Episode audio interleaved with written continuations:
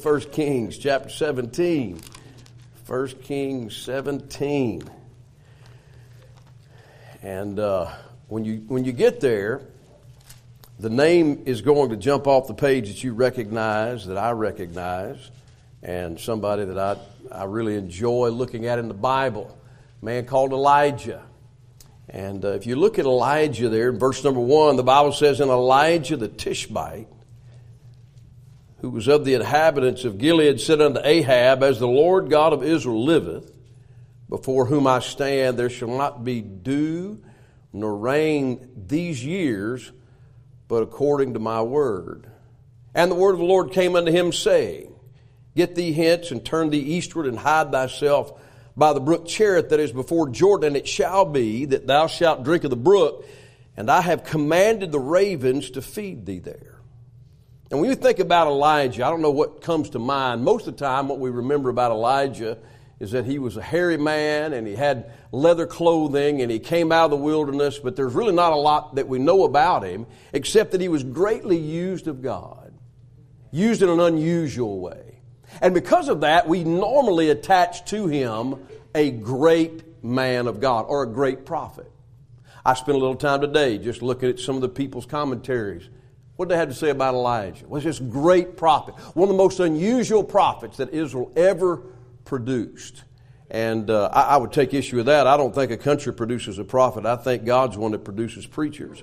But uh, the truth is that when you look at his life, he's greatly used of God.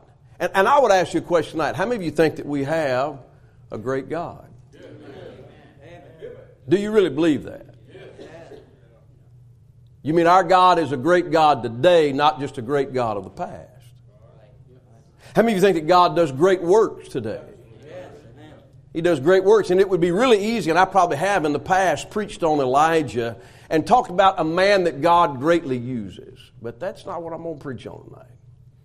Um, my brother cooks fairly well. How many would agree with me on that right cooks fairly well. But I know some other people that cook well also.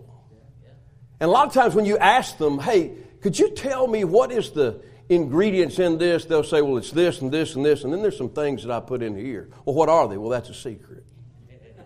I'm not going to tell you what that is. And I think what happens many times in life we have an idea that maybe a man is a great man or maybe somebody's a great woman. They have great ability. They have a great maybe foundation underneath them. But, there's something that's just a little bit different. There's a secret sauce in there that makes them what they are. And tonight what I want to do is I want to preach about secret, the secret to the things that God greatly uses. Just some secrets to some things that God greatly uses. Right here in this passage. If you look in chapter 16, this is where we begin. I want you to get the background. Chapter 16 and verse number 30, Ahab the son of Omri did evil in the sight of the Lord above all that were before him. First thing I'd say is the rise of evil in the day that Elijah steps out is incomparable. Look at that word again. It says, above all that were before him. In other words, the wickedness had not risen to the level that Ahab was going to take it to. Ahab was going to bring the word evil and wickedness to a new level. How many of you think that we live in a pretty wicked day today? I don't think that we've seen the end of that.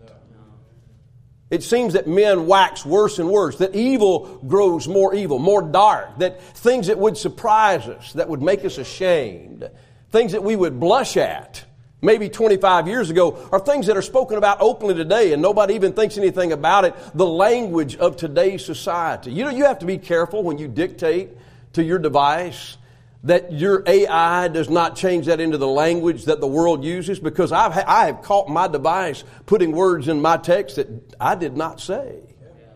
You know why it does that? Because that's the way society speaks. And all I'm just saying is that the level of wickedness when it comes to gender identification, when it comes to all the things in our society that would define immorality, like the days of Genesis chapter 6, evil is on the rise. And I don't know whether you believe that or not. I don't know if you young people feel that or not, but I'm telling you right now, evil is on the rise in this world we live in. Well, that's what was going on in Elisha's day.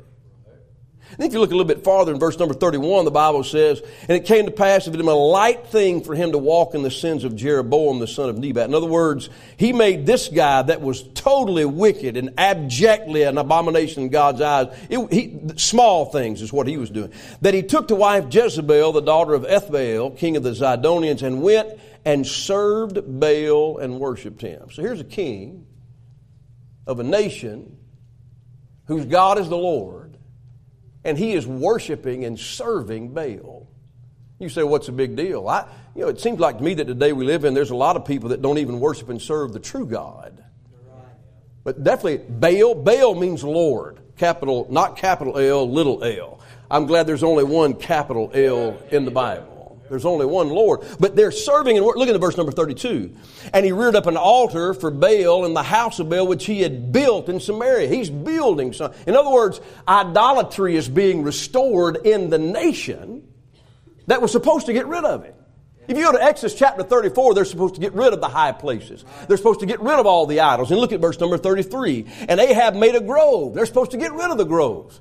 In other words, they're supposed to be getting rid of all these things that would turn the heart of men to a false God, and now they're being restored. They're being put back into place, into practice by the king of the northern kingdom, and God undoubtedly is angry with that. I'm telling you, I think God hates idolatry. He hates, he's not going to share his glory with anybody. He hates idolatry. And the Bible says that the, idols are being restored. I don't know if it bothers you, but it used to bother me when I would be in Detroit and other places and I would see mosques that were going up. It bothered me.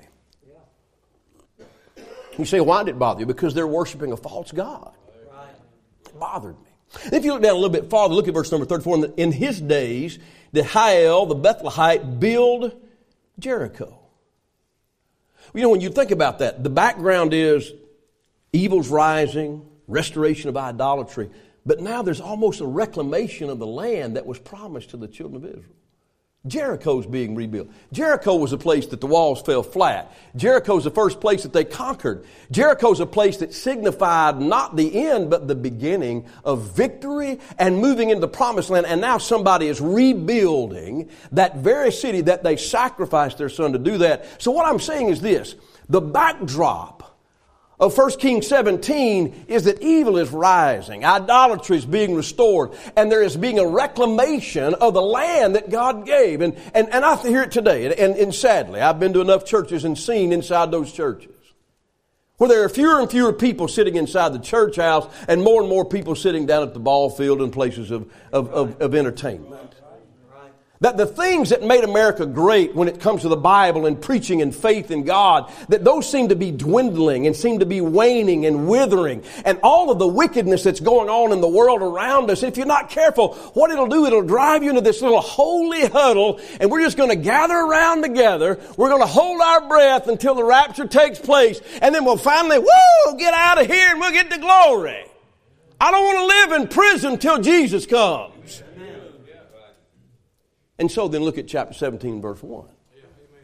And Elijah. In the middle of all that, God says, Tell you what I'm going to do. I'm going to go ahead and do a work anyway.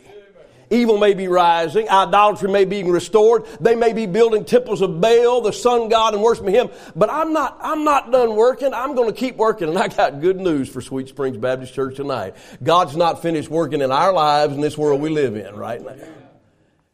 But do you believe that? Well, I don't know. We need, we need a great man to rise up again. And that, I want five things, five things. And I've got my watch going, so I'm, I'm watching the clock. You don't have to watch it.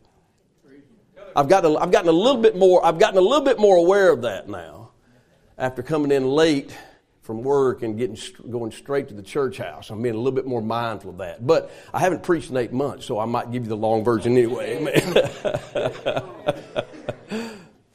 Want you see five things in this chapter that God uses greatly. And each one of them, there is a secret to God's usefulness of them. And the first one's right there in verse 1. And Elijah the Tishbite, who was of the inhabitants of Gilead. And that's all we know about him. hairy man, wore leather, came from Gilead, the mountainous area, but we don't know anything else about him. We don't know about his family history. We, we don't know when he got called to be a prophet. We don't know anything about the circumstances that surrounded him. He is an unknown man of God. And that's all he is. Now we know, we read chapter 17 and then chapter 18, oh my, look at this great prophet. Chapter 19, we see him call down fire from heaven. And we're saying, man, what a great man of God. But when he steps out in chapter 17 verse 1, he is unknown. He's not known to anybody whatsoever, anywhere. All he is, is a man who has, are you listening to me? He has faith in God's message. You know, I, I found this to be true today. I, I think today people want to be known. They want to be known. And we have facilitated that. Now, take a deep breath. I don't care how many followers you have on Instagram or Facebook or whatever else you have, Snapchat or Twitter. Or, I'm just saying we want to be known today. People today want to be known. Well, I've got 1,823 followers that, that follow everything that I say, everything that I post, everything that I do. We want people to know us. They're called influencers. It ama- I'll, read, I'll read an article that says this famous Facebook influencer died. What does that mean? What it means is that people listen to what they had to say. And they want to be known. People want to be known. Celebrities is what we call them. I tell you, I still feel the same way I did 20 years ago. I would not, I would not spend two seconds outside of some gala to roll the red carpet out and watch fake celebrities walk down the middle of the thing, get their pictures taken, sign an autograph. I, listen, they're, they're fake. They're, they're, fake from beginning to end. My brother said the other day that John Wayne was bald. I still don't believe that. they're fake from beginning to end, but they're well known. And that happens even in our preaching circles. That's right. right. How well known are you? How large is your church? How many books have you written? What, what invitations have you been given to go and speak and preach? Did you make this paper? Did you make this paper? Did this person reference you in a message? And we have built that in our, in our culture of being well known. And you know what God says? I'm not going to use a guy that's well known. I'm not going to use a guy that everybody knows where he came from, knows who his mom and dad are. But tell you what I'm going to use. His name's Elijah, which means that the Lord is God. I'm going to use that guy right there. I'm going to use him. You know that means he didn't have a ministry?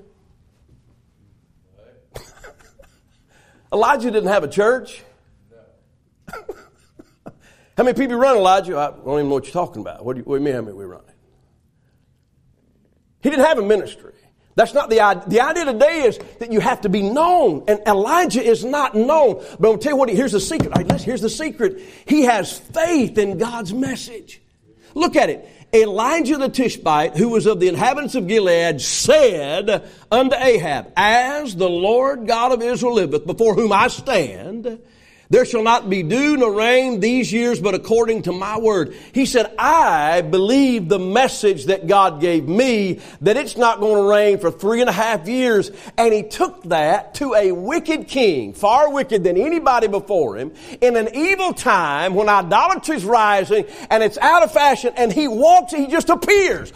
And he says, I got a message for you. Where's it from? It came from the Lord. And he had faith in that message. Do you have faith in the message today? Come on now, do you have faith in the message? I, I, believe that today we've lost faith in the message. How many believe that the, the gospel of Christ is the power of God unto salvation? No, we need a new method. We need a new message. We've got to figure out another way to get people interested. No, what you need? You need the story that Jesus Christ died for our sins, that He was buried, that He rose again the third day, and He can forgive anybody of any sin they've ever committed if they'll just trust Him by faith. Amen.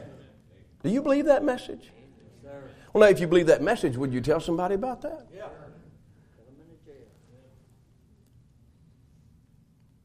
Wouldn't you tell somebody? Do you have faith in that message? Or do you have faith in your ability? Do you have faith in what you can say and how you can say it? I still believe that Jesus Christ is going to return just like you said. Do you believe that? Amen. Listen, if I said right now, how many of y'all believe Jesus is going to return? Would you raise your hand? no, let, us make it easy. How many of you think that Christianity lives like Jesus is not going to return? Would you raise your hand again? Yeah. I just made it easy for you. All you had to do is raise your hand then. Yeah, there's other people that don't live like it. Do you know that promise, that message is still true? Jesus is going to return. Just like he came the first time. Well, when somebody's coming to see us, don't we change a little bit about the way we live? We change the way our life is structured. Listen, if, if we, if, tonight, when we closed our eyes, if we woke up in the morning and we were standing in heaven, how many of you think you'd probably do something a little bit different than you would normally? Yeah. Yeah. Sure. He was, he had faith in the message. There are a lot of people say, well, you know, all that stuff's what they used to preach back in the 70s. Yeah, they used to preach it back in the 70s and in Paul's day and every day in between because Jesus said, I'm going to return and that's exactly what he's going to do one day. Amen. Amen. You still believe that Jesus can supply every need? You sure about that? In a bad economy? Come on, do you have faith in that message? Well, I can't tithe. Preach if I tithe. We won't have enough for our bills. Do you have faith in the message that He can supply all your need. You believe that? If you have faith in that message, then you know what you can do. You can be greatly used of God, but that's the secret in the recipe of the sauce. Do you believe that Jesus said, if you'll come unto me, I give you rest unto your soul? How many of you, how many have ever been on vacation and came back weary? You ever do that? We're gonna go and we're going I'm gonna rest. And you don't rest. you run, run, run. And when you get back, it's like, oh my goodness, not only am I tired, but we're, we're broke. Jesus said, Come unto me, all ye that labor and are heavy laden, and I will give you what? Rest. Rest for the soul comes from Jesus Christ. Do you believe that message? What I'm saying is the secret ingredient in God using an unknown man of God was the faith that he had in God's message. And every mother in here, every father, every young man, I don't care what society thinks, I'm telling you, the Bible is true. You have the right message. You just have to believe what you've been given. We don't need to discover something in the Dead Sea somewhere to figure out what God has new. All you have to do is believe those, those 66 books that you have. Those promises are still just as true today as they were in the day in which they were written. Do you believe the message? I believe that message. Well, then maybe God could greatly use you. Yeah, but I'm a nobody. That's good. Because the nobody that believes a message from the King of Kings is somebody that God can greatly use. Amen. Look at the second thing. Look at the second thing. Look down at verse number four. Verse number four, the Bible says, And it shall be, that thou shalt drink of the brook, and I have commanded the ravens to feed thee there. God used some undesirable ravens Anybody here ever had a pet raven? I doubt it. Anybody ever shot a raven? Crow? You ever shot one of those? You ever had anybody send you a picture of their favorite raven? Undesirable bird. blackbird. It doesn't sing, it squawks. I would do that again, but I'm afraid to be on recording. ugly black bird. I mean, Edgar Allan Poe used that bird as an ominous thing to represent evil. It's an undesirable bird. And yet God says, I have commanded the ravens to feed thee there. Oh my goodness. Have you ever seen birds feed other birds, little, little, little birds? My family, they still love it. My wife and girls, they, we'll, we'll have these uh, I don't even know what they are, Martins, barn swallows, whatever. And they're not in the barn, but they build this little thing up there in our the corner of the eave of, of, the entry into our house. And, and those birds get up there and they'll, they'll fly around, but they, they, they, that mother will reach over and feed. Have you ever seen the way a bird feeds another bird? Isn't that nasty?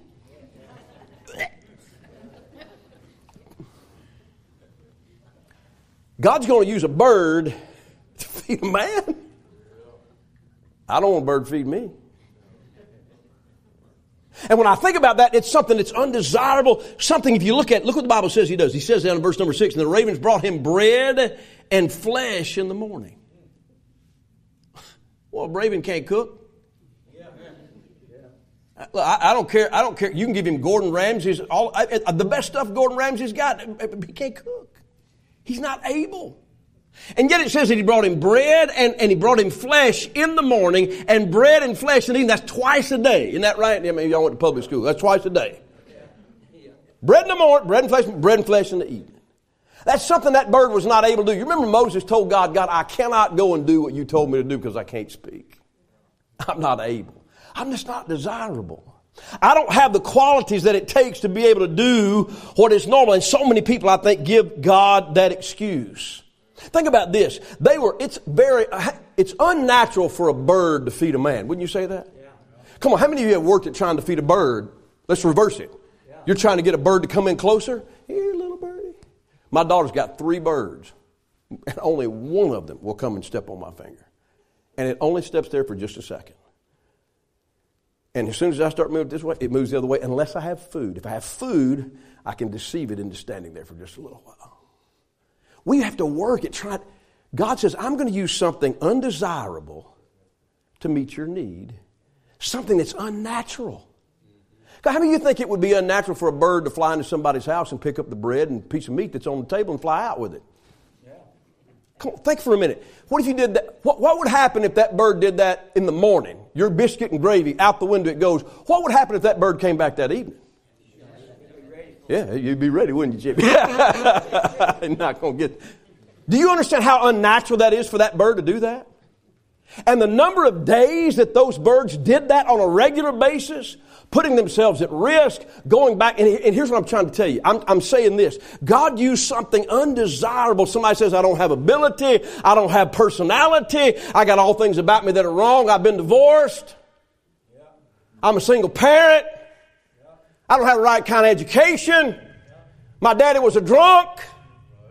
There's a hundred things that the devil tell you make you undesirable, unable to ever be used to God. And I'm telling you that's a lie from the devil. God takes delight in using things that other people leave on the other side of the road. But there's a secret that goes with that. And the secret is, look at the end of verse number four again. I have commanded the ravens to feed thee there. So these birds, unnatural, unable, just yielded to the Word of God. You know, I, I think we'd be a whole lot better if we just yielded the Word of God. When I thought about that in the Bible, how many of you think that it was remarkable that that whale swallowed a sour, bitter prophet? Don't you think that's amazing? And then threw him up on the ground, giving up his own life because God told him to. When it comes to the Red Sea, when it comes to the Jordan River, when it comes to the sun standing still, I know it's not, I know we're coming to the end. It's a Wednesday night. When it comes to the sun standing still, all God had to do was say, Be still. Yeah. When it comes to the waves and it comes to the wind, he stands up and says, Peace, be still. And it laid down. The wind laid down. You know, I think if you really want to be used to God, quit worrying about how undesirable you are and just yield to whatever God has to say. Amen. Just yield to whatever God has to say. Okay, God, whatever you want. Whatever you want, God. Not about how desirable you are, how, how in shape you are, how well educated you are, how well funded you are, how popular you are. No, that's not it at all. It's just the opposite. The undesirable that just says, God, whatever you want, I'm willing to yield to your word. You say it and I'll do it. And if it means flying to somebody's house and picking up a piece of filet and flying back out the door and dropping it down to that prophet right there, I'll do it every day that you ask me to do it. And if you want me to do it at night, I'll do that too and won't complain about it. Whew. That's the secret sauce. Look at another thing. Number three. Oh, wow. Got 14 minutes left. And you know, I, I think I need to say this.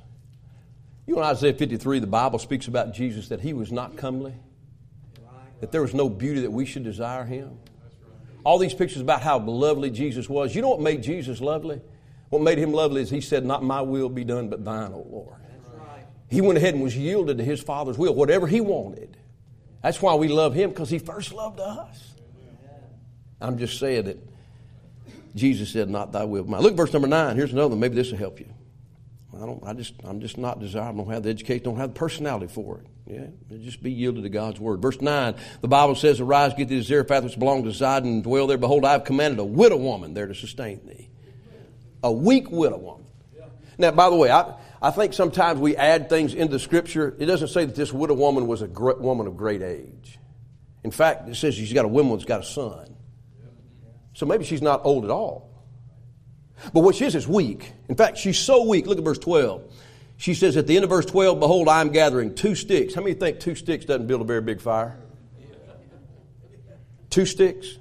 I'm gathering two sticks that I may go in and dress it for me and my son that we may eat it. And what's the last word in verse number 12? Come on, what's the last word? That's where she is. She's at the point of death. That's how weak she is. Weak. And sometimes, man, we feel so weak. We get to the place where we're weak mentally, we're weak physically, we're weak emotionally, we're weak spiritually. And this woman right here, she is just weak. She doesn't have anything to offer. But what she does, look at the secret sauce. The Bible says there in verse number uh, 10, So he arose, went to Zarephath. When he came to the gate of the city, behold, the widow woman was there gathering sticks. And he called to her and said, Fetch me, I pray thee, a little water in the vessel that I may drink. And as she was going to fetch it, he called her and said, Bring me, I pray thee, a morsel of bread in thine hand. And she went ahead and she yielded to the man of God. I want you to write this down. She yielded to the man of God. We all have authority in our life. And some of the authority you have in your life you don't like, but she yielded to the authority of the man of God that God sent her way. Come on, wait a minute. Come on, help me just a minute. So the man of God comes to her house and he says, Fetch me some water in the middle of a drought. I want you to get me some water. And then he said, Now, I want you to go ahead, make me a, make me a little cake. She said, Look, I've only got. I've only got two sticks, a little barrel bill. Little, little, I mean, I don't have much at all. He said, well, "You go ahead and make me one first. Yeah. Come on, y'all. You're, you're, you're, you checked out on me already. He said, "Make me one first. Now, can you imagine if she posted that on social media? Yeah.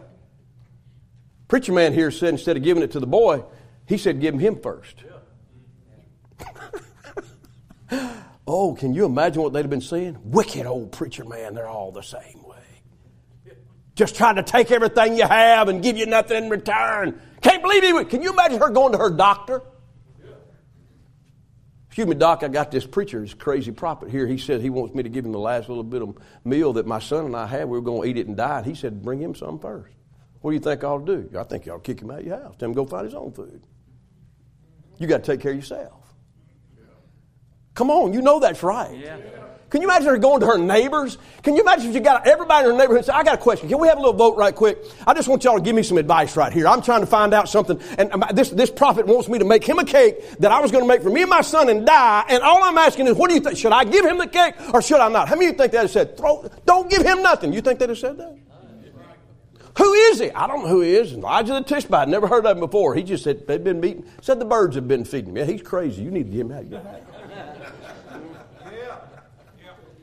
You know that's true. The authorities around her, the social media, the pressure would have said, you do not need to pay attention to that man of God. And I'm not doing it because this is Sweet Springs Baptist Church, nor because Brent Logan is its pastor. But I'm telling you, the number of people that I counseled in that room right back there, the number of times I told somebody I, that I prayed about what would God have me to tell them to do to try to get their life going the right direction. And they sailed right past it and went and followed somebody else on some social media account. Hey, if you want God to greatly use you, listen listen to the man of God he gave you. Amen. Yeah, but they're all, they, they're all flawed. You're right, just like you. But God gives a pastor for that reason. Everybody needs a pastor. Come, come, on. Everybody needs a pastor. No, we don't. We just need to do that which is right in our own eyes. It didn't work out too good in the book of Judges. You know, I don't like what he says. I found out that people really love me as a pastor as long as I preach what they liked. Yeah. When I preached what they didn't like, ooh. Some of y'all remember it. I remember me standing right, I preached a message on what the Bible has to say about education. You may remember that. I can't forget it. I was in 17, I bet it was in, it's not exaggeration, at least 17 houses of people that were going to leave the church. Because I didn't support the homeschool side here and say, you're right. I didn't support the public school side. Here, I just said, here's the two times the Bible mentions education. Here's what we ought to worry more about training than we ought to worry about education. I'd rather be dumb as a box of rocks and know God. I think I said that. Well, we're all leaving. and we're leaving. I thought, what in the world? Y'all told me I was a great young pastor. Why would you change your mind? mm-hmm. Now, listen to what you got to say. Some of you men, when you sit down with your pastor and he tells you something that you don't want to hear, You wonder why some family turns out right and some doesn't. Because a lot of times they're just not going to listen to what the pastor says. They're not going to listen to that man of God. They're going to listen to somebody else. They're going to find somebody on social media that tell them what they want to hear. They're going to turn on television. They're going to go to college and have somebody else teach them exactly what they want to be associated with. Mm-hmm. The secret, the secret of this widow woman was that she listened to the man of God. And if you're saying right now, you're just saying that because he's your brother, you're deceived. I'm saying that because it's in the Bible. Did she listen to the man of God? Come on, did she listen to the man of God? She absolutely, she made him a cake first. And what God did with that. Wow. Well, this point's not working too well. I'll go to point number four. Point number four. Look at verse number 12. Here's the fourth thing God greatly used. He used a weak widow woman. Some of you feel so weak undesirable ravens, an unknown preacher. Verse number 12, he used something that was severely limited, and she said, As the Lord God liveth, I have not a cake. I don't have a cake for you, but a handful of meal. That's all I got. A handful. And a little oil and a cruse, and behold, I'm gathering two sticks. she said, Really, all I have is something that's very limited. Now, it doesn't say that she had an empty barrel. Come would you agree with me there? There's something in that barrel. And there's something in that cruse, but it's just not very much. Maybe at one time it was full. Maybe at one time that barrel meal was full to the top and she didn't worry about what was spilled when she scooped it out. Maybe that cruse of oil was so full that she sometimes would pour that oil and some might slip over. Maybe she'd add a little extra on top of the bread or something else. But not, not, not now. Now it's, it's gotten down to the, to the end. It's just limited. And I, I don't know how many of you feel this way. I don't know if it's just because I'm getting older. But you know, sometimes you look at your life and you say, I've got to the end of my resources. I've done all I can do.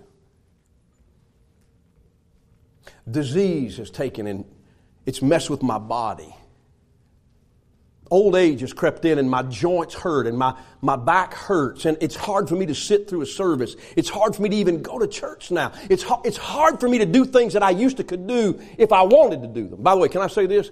You ought to take advantage of the health God gave you to get everything you can out of it while you can. Amen. There's a day coming you won't have that. I feel like I've given all I can give. I feel like I, have expended everything that I can. I, am telling you, I talked to missionary after missionary the last several years that would come home and say, I can't go back. I can't do it anymore. I don't have anything left. I'm at the bottom. There's nothing left, Pastor. I don't want to get back on the plane. Tired. People sit in office and say, I can't do it with my family anymore. I'm tired. I can't, I can't go another step. All, the, all these, pro- these financial problems, they've mounted up and I feel like I can't breathe. And I've gotten to the very end and I don't know what else to do. And yet this, this barrel of meal and this cruse of oil, you know what it did? It gave everything that it had. That's the secret. It had just a little bit left. Can I say this to you? When you feel like you're old and you can't do anything anymore, go ahead and give it all you have anyway. Yeah. Yeah. I got a call from Carolyn Long the other day. I wish she was here tonight. Carolyn would call me. If I, if I got calls from Carolyn Long once a month, I'd get, them, I'd get them on a regular basis. Some of y'all may not know her. She would go down and she would wait for buses mm-hmm. To come into that bus station down in Athens. And she got to where she had won the hearts of the drivers. They'd let her on and she'd hand out tracts. And, and then she got, then she had to, some kind of a tumor and had to have surgery. And I remember her calling me one day. She said, Preacher, I don't know what I'm going to do. I can't get out down to my buses, but I need to talk to people about the Lord. This is an older lady. She's not old. I didn't say she was an old lady. older lady. And she said, But I, God gave me something to do. I said, What, Karen? She said, Telemarketers. I said, What do you mean tell telemarketing? She said, Well, when they call me, instead of me hanging up, I'd start talking to them about Jesus. she said, she said, God's given me a ministry to talk to people about Jesus on the telephone. And I thought, praise God, I hope some of the guys that call me call her because I'm hanging up on. But boy, I hope she gets to Jesus. And I know what it feels like when you feel used up. And you're to the end of it. There's a little lady over there in the Gospels that she got to the end of it. All she had left in her hand was two little mites, and that was all the living she had. Jesus is in town. She said, You know what? That's all I got, but I think I'll just give him the rest of what I have. And we've been talking about that lady now for 2,000 years. I'm going to meet her one day. Over Christmas, there's a lady in the church where I attend. She has MS, severe. Um, her, her fingers are just really, really knotted up. She sings in the choir every Sunday. And she played the piano. I couldn't believe she was playing the piano.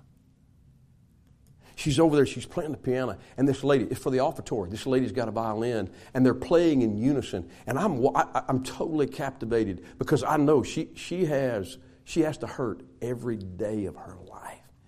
And she's not complaining, she's sitting at that piano. And she's just doing what she can for the Lord, giving everything that she had. When she finished, I had to go up and give her some money. And I told her, I just want you to know you really inspired me today.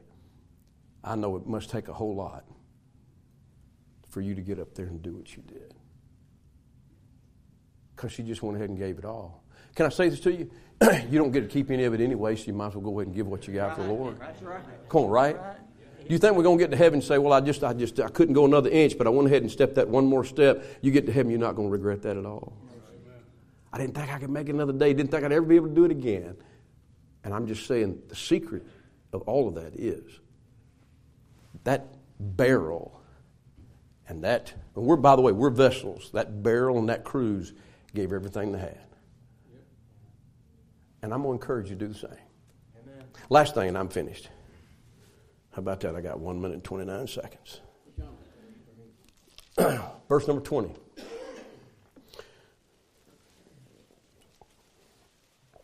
This lady's son dies.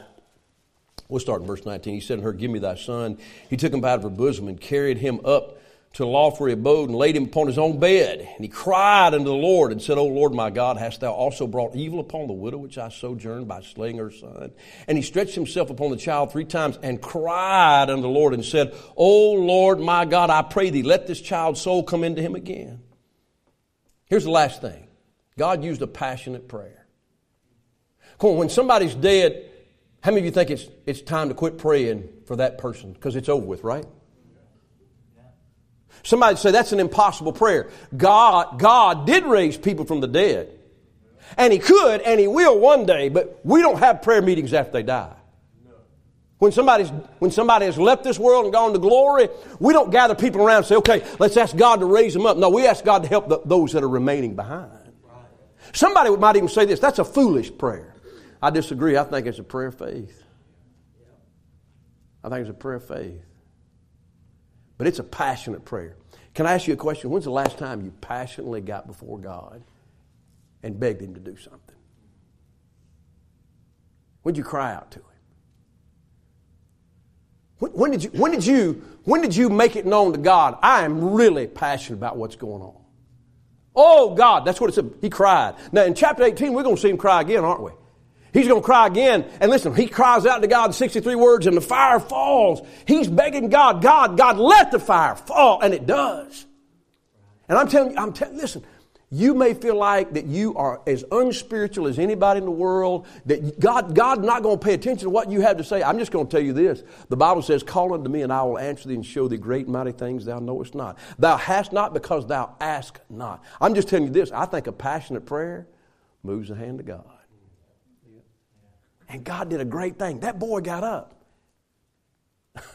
There's some Baptists that need that kind of prayer over. Dead as 2 o'clock in the morning. But you know, God can raise people from the dead with a passionate prayer. The secret is you got to have faith in His power. Do you believe God has power to do the impossible? Come on, do you really? This reminds me of a story I've told it here before. Gail remember it. that guy that took a he took him, he laid a big big rope across Niagara Falls, and he gets across and he walks across Niagara Falls, and he comes back and we get back, everybody's cheering. That was so great. And he takes a wheelbarrow and he takes and he goes across in a wheelbarrow, and they're watching him. He comes back in the wheelbarrow. That was so great. He said, "Great. How many? How many of you think I can do it again? Oh, we do, we do, we do. So okay, who'll be the first one to get in the wheelbarrow? oh, we got a God with great power. We're gonna go to the bank.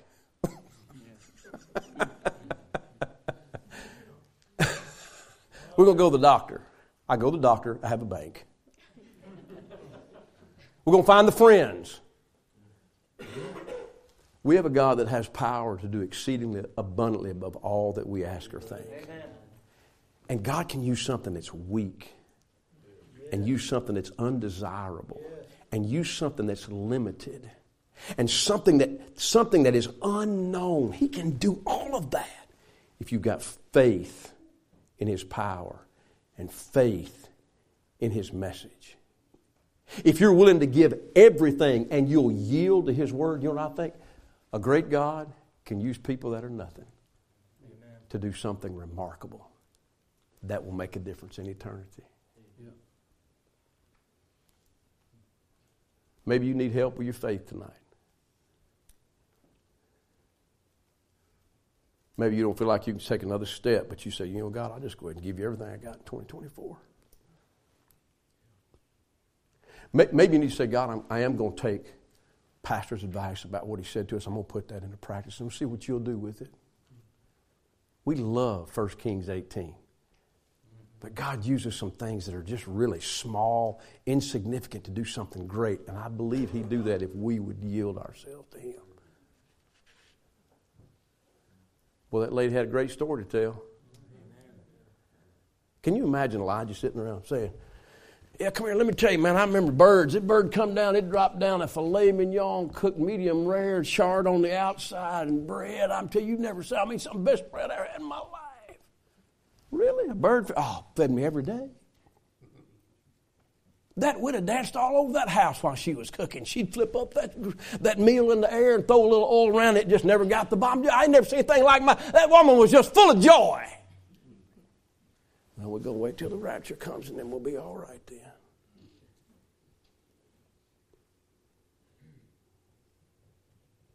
Maybe there's something a little bit more.